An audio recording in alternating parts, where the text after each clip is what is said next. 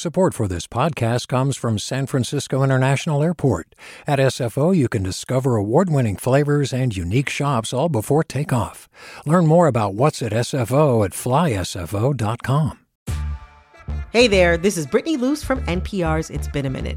KQED's podcasts like The Bay, Bay Curious, Mindshift, Right Nowish, and more all tell the stories of the Bay and beyond with reliable, human centered journalism. They aim to inspire, make you think, entertain, and expand your understanding of the place you call home. Here's how you can support podcasting at KQED. Showing your support is easy, and you can join Brittany in supporting KQED Podcast too at donate.kqed.org slash podcast. That's donate.kqed.org slash podcast. From KQED.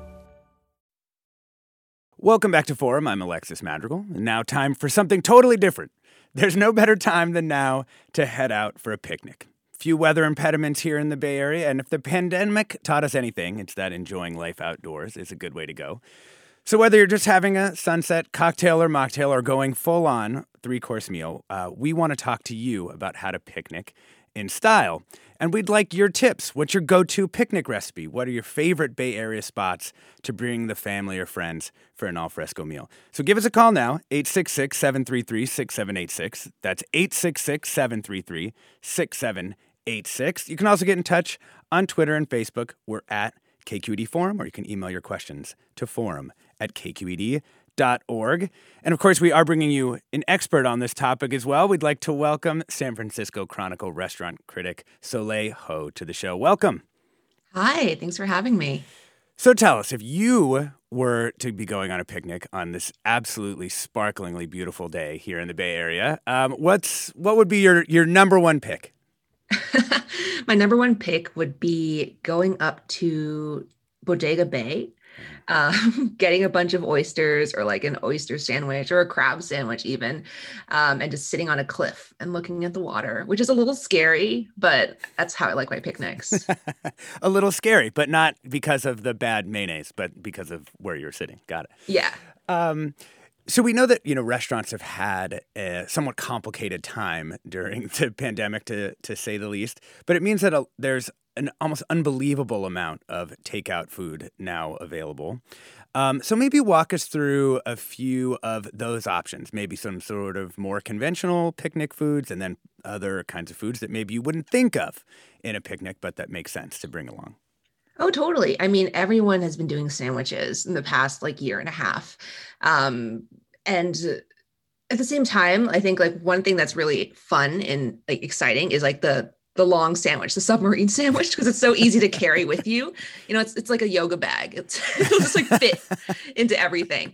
So I love Palm City Wines, for instance, which is doing hoagies in the Sunset District. Um, there are lots of banh mi places in San Jose, for instance. Um, last time I went camping in Alum Rock Park, I bought a bunch of banh mi from Duc Huong, this uh, chain down there wonderful. Um, a little scary because there are a lot of feral hogs in the area. I think they were jealous of the sandwich. They could smell it. Yeah. Yeah. they were like, "You're eating my brother." Um, but you know, I think that was that was a really delightful thing to do. In North. Wait, hold on. What's the longest sandwich you've brought along on a picnic? Is there is there like a limit? Like three feet long? It's like too much for a picnic. Oh, that's way too much for a picnic. But I think what beats out the sandwiches are probably the burritos. Yes, right. Yeah. You know, there are a lot of like really ambitious burritos. Those are spots. measured by weight, though, not length. I feel like yeah. it's like more than three pounds, and then it's like too much. Yeah, it's about the girth for sure.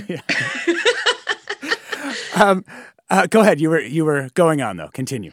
Yeah, well, in North Beach, um, like Washington Square Park, for instance, there's this really wonderful new um, empanada window called Little Red Window, which is part of a more like a bigger tapas restaurant. But they have these lovely little boxes of empanadas that you can get and bring to the park. And it's so nice. You know, I just, there's something really idyllic about it. And like you, you always want finger food when you're picnicking. You don't want like a fork and knife thing unless you're really bougie. So like that's perfect for me. We're talking about all things picnic, the food, the tableware, the setting with San Francisco Chronicle restaurant critic Soleil Ho. Uh, give us a call. We're at 866 733 6786. That's 866 733 6786. And you can get in touch on Twitter and Facebook at KQED Forum. Let's bring in uh, Laura from Kensington. What's your favorite place to uh, go on a picnic? Hey, Alexis. Hey, Laura. Um, I wanted to I wanted to recommend a place in the Oakland Hills that's particularly great um, for young families. It's Roberts Park, and you can barbecue there. You can just bring a, a non bougie picnic, so to speak. Um, they also have uh, a public pool and this massive, insanely great play structure for kids. And for Bay Area parents looking for a place to take their kids where it's not just all white people picnicking, very, very diverse. There are great walking trails. It's also walking distance from Chabot Space and Science Center. So just want to plug it. Hey, Laura, Great. what's the worst thing you've seen someone bring to a picnic? well, I'm a caterer, so I've seen some stuff, if I dare say. Um, you know, for me, I don't know that there is necessarily a worse thing. We get a chance to take our childhood yayas out on a picnic. You know, I, I make some macaroni salad when I picnic that I sure as heck wouldn't sell necessarily. It's a childhood Because it's embarrassing to sell have- macaroni salad or because it doesn't taste good? No. oh, it tastes absolutely delicious. But, you know, to quote the bougie side again, the notion that I'm going to do something with elbow macaroni and a ton of mayonnaise um, and, you know, have that be my favorite thing at a picnic.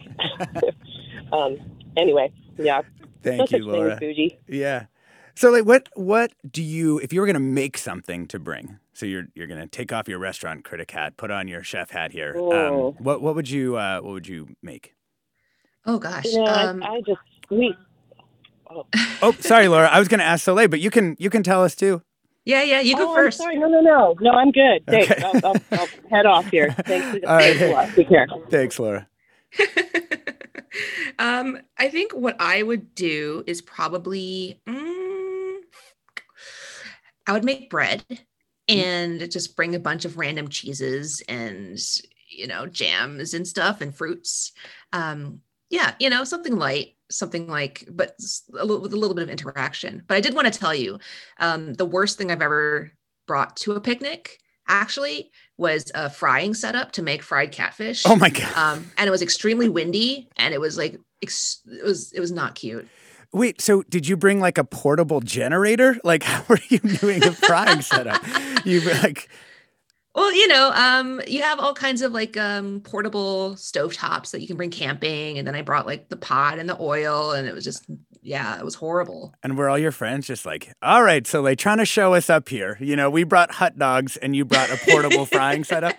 yeah yeah i mean the oil you know oil gets splattery even in your own kitchen but when the wind is a factor it's hell on earth Oh my gosh. Um, you know, you've also written recently about sort of ways to get out of the city and that, you know, the the underrated smaller cities outside of San Francisco. So if someone wanted to go on a little day trip, um, where's a spot you might recommend that they go? Oh my gosh. Um, Castro Valley. I wrote about Castro Valley in a recent newsletter and I just fell in love. There's so many great food spots out there. Um, the only thing is that uh, it's a little challenging to get around once you get off the BART uh, station there.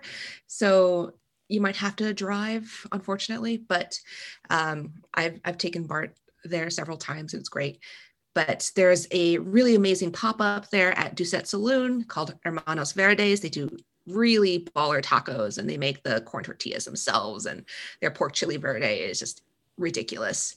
Um, and then there's a newer Vietnamese spot that does like street food and more like esoteric Vietnamese food called um, Pho Auntie Seven.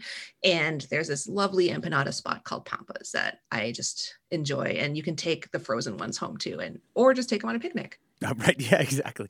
You know, I think if I had to to pick a spot that's sort of underrated in the Bay Area, I would say that like the Northeast Bay. I'm not even sure how you describe the area around Martinez, um, but I I think Martinez, Crockett, all of those areas seem to have like these little wonderful pockets of things. Whether it's like Port Costa.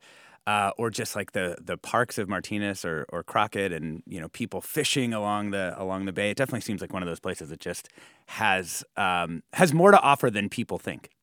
Right. Yeah. Oh, and Crockett has a really great, speaking of picnics, they have a really great sandwich shop called Lucia's that um, I really recommend. Yeah, that's cool.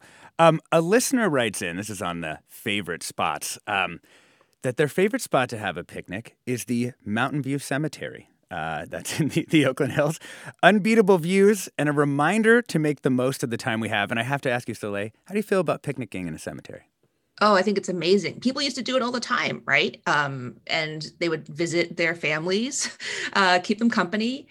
In Vietnam, it's pretty common to to um, inter family members like closer to home or like in rice fields because you kind of believe that they might get lonely. You want to keep them, you know, just remember them in a physical way. So like that's that's great. I love that. Yeah.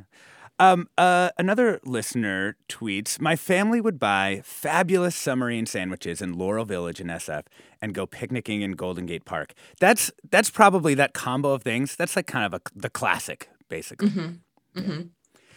Um, what is uh, the strangest spot that you've ever picnicked in, Soleil? Besides a cemetery, which I have done before. Um, oh, I'm trying to think. I've done a lot of like cliff picnicking, which I think is the strangest for most people. Um, just because, you know, bringing the food that like won't go bad as you're backpacking up to a cliff and then like hopefully getting food that won't blow away in the wind like salad you don't want that um, having to plan ahead is is a really funny part of the whole endeavor. Yeah, I think like for me, um, if anyone's been to the Ohlone Wilderness, uh, regional wilderness, uh, it's a 10 mile hike up to Rose Peak, but then you can see everything from San Jose to the Delta. It's absolutely astonishing.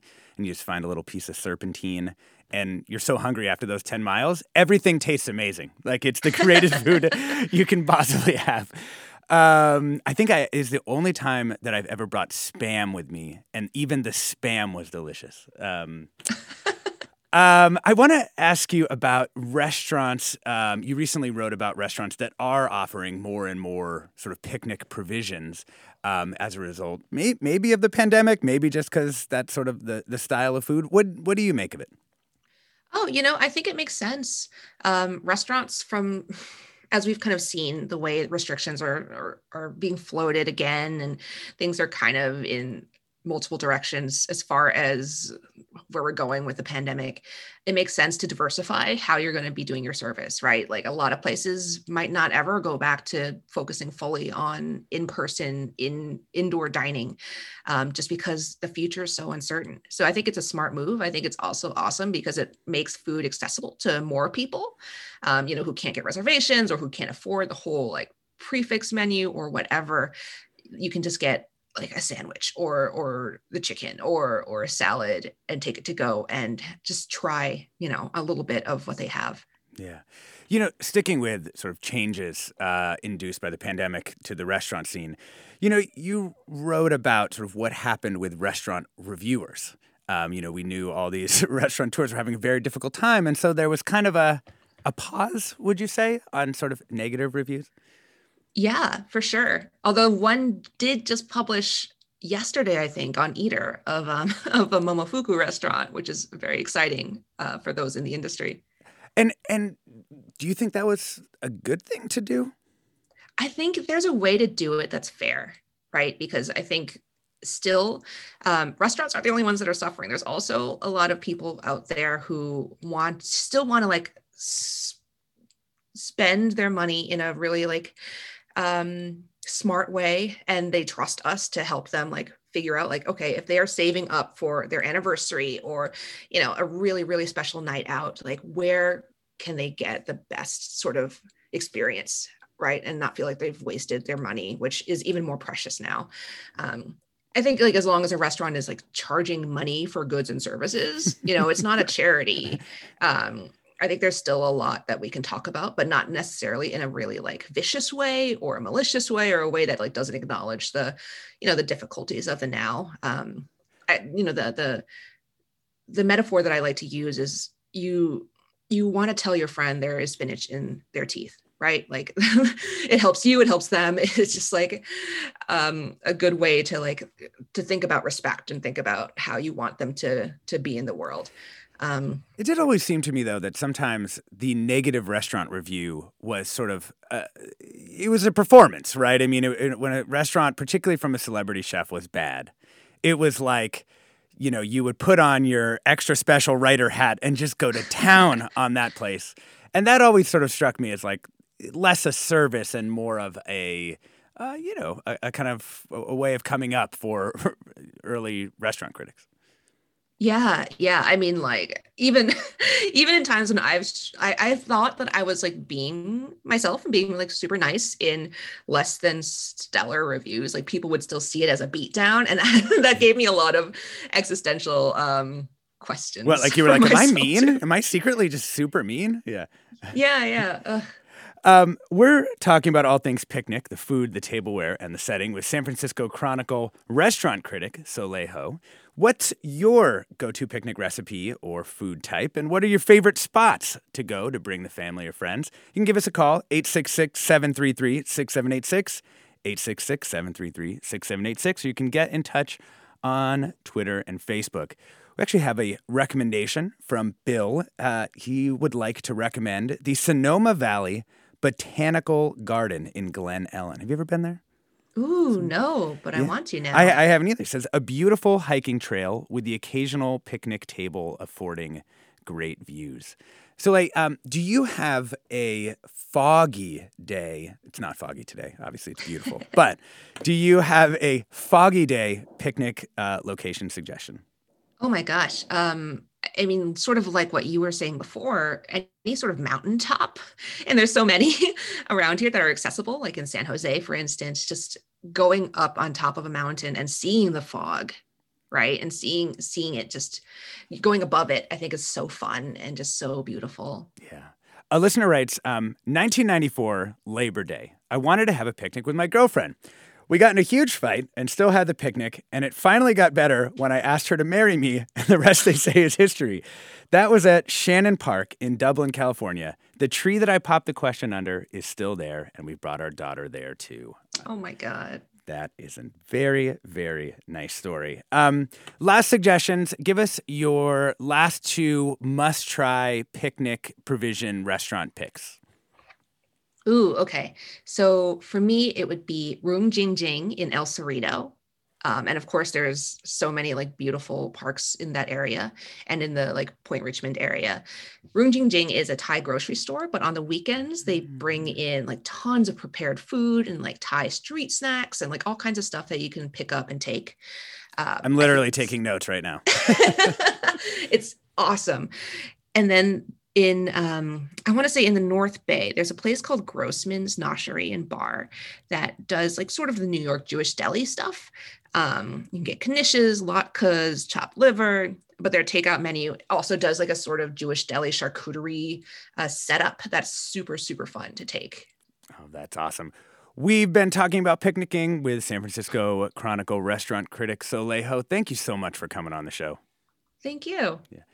Forum is produced by Tina Lauberg, Ariana Proehl, Blanca Torres, Grace Wan, and Caroline Smith. Susan Britton is lead producer for the 10 o'clock hour.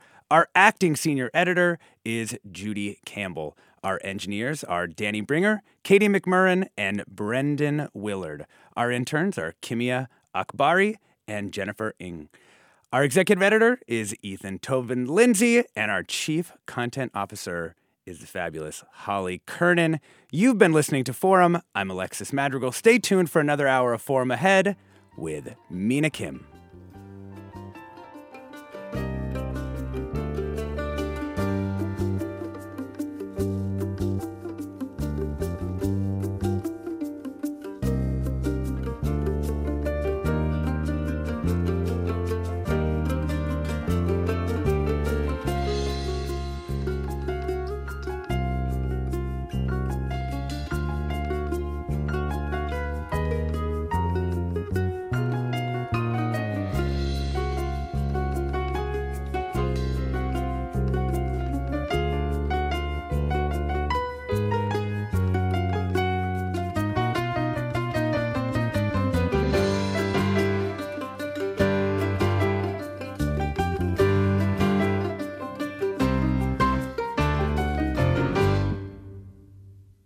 Funds for the production of Forum are provided by the members of KQED Public Radio and the Germanacos Foundation and the Generosity Foundation. Support for Forum comes from San Francisco Opera. Set 10 years after a school shooting, the critically acclaimed opera Innocence takes us into a complex emotional journey where our understanding of innocence and guilt is constantly upended. Kaija Saariaho's ethereal score collapses the past into the present as a community of survivors grapple with how to move forward. Don't miss the highly anticipated American premiere of Innocence, June 1st through 21st. Learn more at sfopera.com. We've all got those parts of our house where the internet just won't go. Well, if you had wall to wall Wi Fi from Xfinity, you could worry less about dead spots. Because with wall to wall Wi Fi from Xfinity, you get fast speeds, reliable connection in every room, and power for all of your devices, even when everyone's online.